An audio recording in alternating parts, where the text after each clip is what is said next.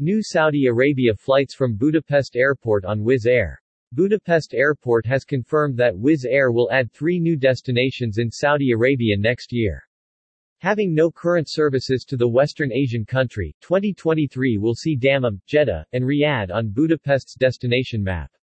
Balázs Bogáts, head of airline development, Budapest Airport says, "I'm delighted to witness our first expansion into Western Asia, especially with the varied mix of cities which will be available to our passengers." As the capital, Riyadh offers a glimpse into the cultural union of Saudi's largest city. The port city of Jeddah will present links to the commercial hub, while connections to Dammam allows access to the coastal location on the tranquil Arabian Gulf. Bogáts adds, "This is certainly a market where we see opportunity for growth." Adding twice weekly scheduled flights on each of the direct services, Riyadh and Jeddah will commence in January, while Dammam will be added later in April.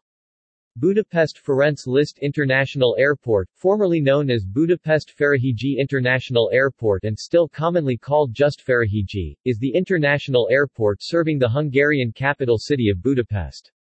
It is by far the largest of the country's 4 commercial airports, ahead of Debrecen and Hajdú-Balaton.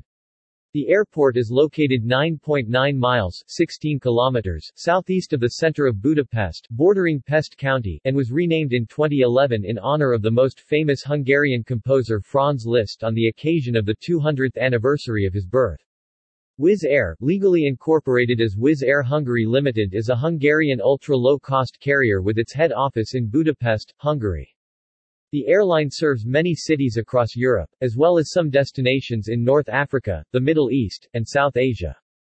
Wizz Air has the largest fleet of any Hungarian airline, although it is not a flag carrier, and currently serves 44 countries.